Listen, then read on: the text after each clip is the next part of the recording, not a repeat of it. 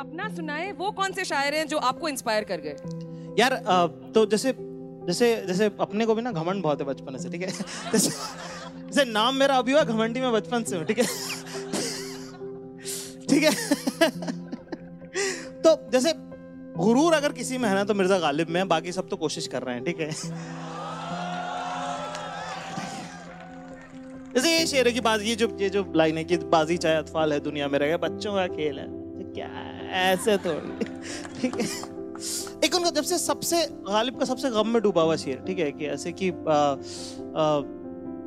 दिल ही तो है ना संगो किस दर्द से बढ़ ना जाए क्यों? आ, रोएँगे हम हज़ार बार। हमें सताए क्यों? ये कितना एटीट्यूड है इसमें जबकि रोने होने की बातें हो रही है कि यार दिल है भाई पत्ता तोड़ी। हो जाए भरेगा भरेगा तो हाँ। और, और रोना आएगा तो रोएँगे। को परेशान क्यों कर रहे पर तुम लोग?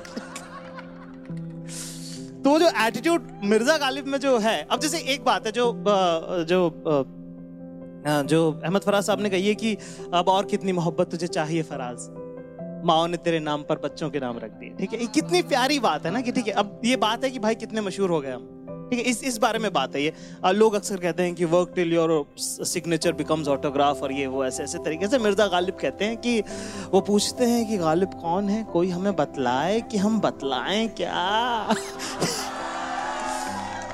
आता ही नहीं है इंट्रोड्यूस कैसे करें याद ही नहीं है, आखिरी बार कब बताया था कि साहब, मैं मिर्ज़ा गालिब, ठीक है। तो कंफ्यूज हैं अब हम, देख रहे हो? उनकी अकड़ अलग ही लेवल पे थी, ठीक है। कि कंफ्यूज है कि कैसे क्या क्या, क्या? मिर्ज़ा गालिब अब आप कौन साहब? कि हम? के आसपास तारीफ़ करने वाले लोग गए क्या आज? कोई और बताया क्या यार? लड़के घूमते वैसे तो दो चार कुछ।